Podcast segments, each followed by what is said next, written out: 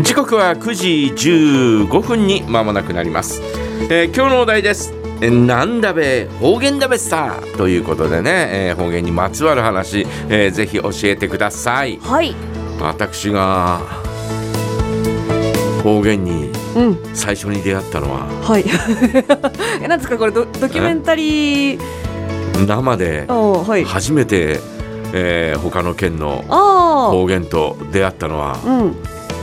高校2年生の時だったね今再現 V が始まるところでしたけど。うん高校2年生の時にですうんね、うんうん。えー修学旅行に行きましたはい。我々ね、うんうん。えー行ったわけですよねどちどちらへ？ええー金沢からですね、はい。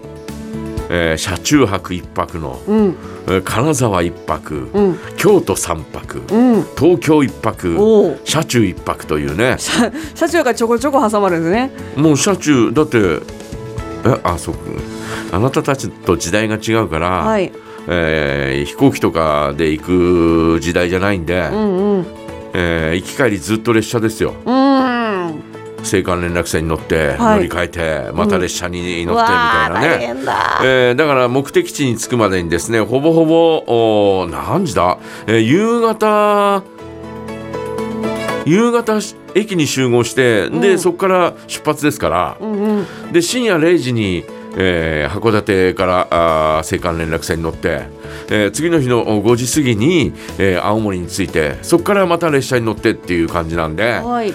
えー金沢に着いたのは次の日のほぼほぼお2時かそんなもんだったと思うんですが。うんで、えー雨の中の兼六園行ったりとかですね、はいしてで、えーそこの日一泊して、えー次に京都に入るわけですよ。うん。で京都に行ってですね、えーあちこち回るわけじゃないですか。はい。比叡山延暦寺というところへお行ってねはい。延暦寺あーすなもうどれがどの寺だかもうもう混乱してるわけですよ。まあまあまあ。我々はそうですよね。ねえーうん比叡山延暦寺えー、聞いたことあるけどみたいな、んうんバスで連れてかれてわーっと行くわけだから、はいえー何が何だかよく地理も全くわからない状況で、うんえー行くわけですね。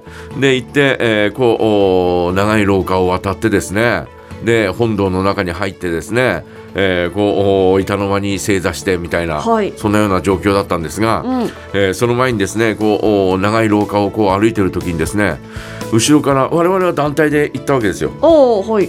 3クラス、えー、と6クラスあったのを3クラスずつ前半後半で、えー行ったんで、え3学級ずつ3学級がわーっと行くわけですから、はい。えーほぼほぼお150人ぐらいの人間がうん。ダーッと歩いてるわけですよ、えーそしたら後ろからですね、えー他の学校のなんていうのかな制服を着たはい。えー男子生徒が、うん。えー、45人で、えーこうお後ろついてきたんですね、うん。僕はたまたま最後尾だったんだな。はい。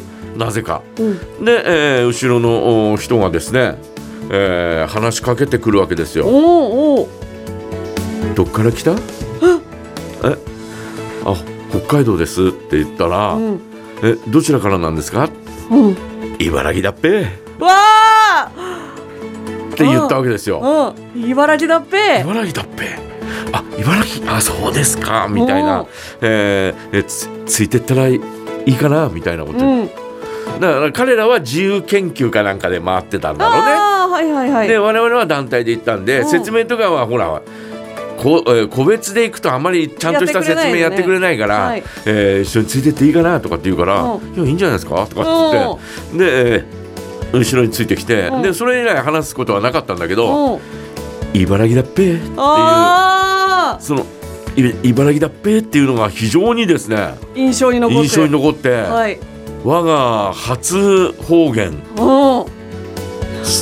初遭遇おお焼き付いたわけですね。初めて会話したのがうん。茨城弁だったというね、はあ。えーことになるわけですよ。どちらからなんですか？ね、茨茨茨城だっぺみたいな。まあそれは強烈にうん。私の中では、えー焼き付いてますよね。そうですよね。まあその後はもう京都の言葉うん。に、えー我々は、はいえーやられるわけですよ。ああ、え、ねやられるって魅了されたってこと魅了されるというか、えー帰りの列車の中では、はいえーもう帯広の人間同士で京都弁で喋ってたりとか。影響受けますよね。もう本当に、えーおいでやすとかって言われたらもう本当にメロメロメロメロです、えー出すよね みたいなだ出すよねもう言ってることがもうめちゃめちゃなんだけど、うんうんえーなんとなくそんなような感じで、えーもうら、えー帰りの列車はですね、えーそんな状況になってて、えー東京に着くまでの間、えーほぼほぼそんなような状況だったよね。じゃあみんなでこうえ衛星京都弁というかえー説教と弁みたいな。にわか京都弁みたいな。もうただただただ東京に着いたらもうシャキッとね。も元に戻って。もう東京元に戻るってことはないけど、はい。えーもう東京のお標準語だから。これはどうのこのエセ、えー京都弁なんか使ってたらうんうん。大変なことになると、はい。ただでさえ、ね、学生服着てちょろちょろしてて、うんうんうん。で、えー全くのお田舎もんだっていうのは分かるような状況なのに。はいなあの、えーもうそんなね、えー方言なんか使っちゃダメだとかって、うんえー思いながらもですね、えーこう歩いていくんですが、はい。えーまあそこそこ45人で歩いてるわけじゃない？もう45人の会話はほぼほとんど北海道弁だよ。お前そんなとこないべや！みたいな。いやいやこっちだべ？みたいな。あチョスなそんなもんとかもうもう、もうまるっきりほもう田舎もんだよねああーまあまあまあまあいや俺ら今やおだってんなおだってんなとかって言って。いやおだってんだって自分では使わまああんまりないけど、ね言わないですよね。まあでもそんなような状況ですがあのーまあ横浜へ行ってね、うん。えー初めて、えー18歳で、えー横浜へ行って、えー友達がいろいろとね、えー方言をそれぞれ使うわけじゃないですか。うん。まああの初日に、えーい学校の入学式が終わって、うん。で、えー通常の授業が始まったその初日が、はい。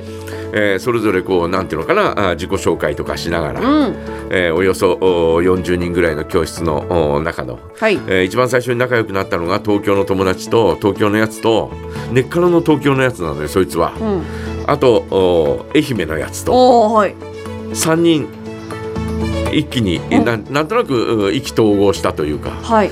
えー友達になったんだよね。うん。で、えーえーそのお初日の日に、うんうん。それじゃあちょっとあのコーヒーでも飲みに行こうよ。うん。でお茶でも飲みに行こうよっていう話になって、えー横浜駅近くのですね喫茶店に入って、え3人でなんとなく話したんですね。はい。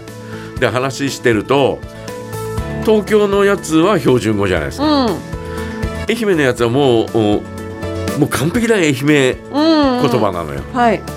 わしがのみたいなあ ことを言ってる。で、えー私はなんとなく標準語に近い、ん。えー北海道の言葉でね、はい。えー話してると愛媛の言葉が東京の人間には全く分かんない。あうんでも俺にはなんとなく分かるのよ。あはいはいはい。ニュアンス的にも。う「えなんて言ってんの?」って私に聞くわけよ、んはい北海道の人間に四国の言葉聞いてもうんうん。正確には何とも言えないんだけど、はい。や多分こんなこと言ってるよっていう話をする、うんうん。へえ。意外と方言ってきついねみたいなことを。あえきついかわしみたいな。ああでなんか 愛媛の子はその風山さんの意訳に関してそうそうみたいなうんそうそうそうそうそううん。そんな感じみたい。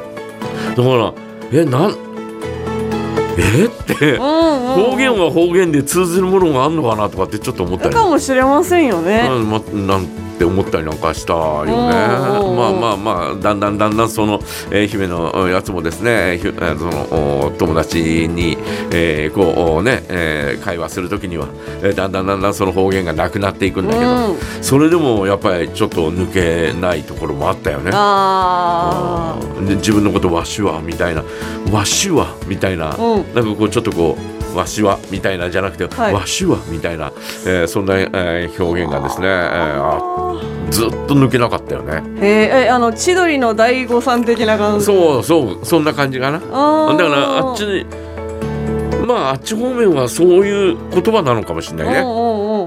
瀬戸内海を挟んだはいあの辺りはうんうんうんうんわしはみたいなわしは そんなような感じなのかもしれない。ねえ。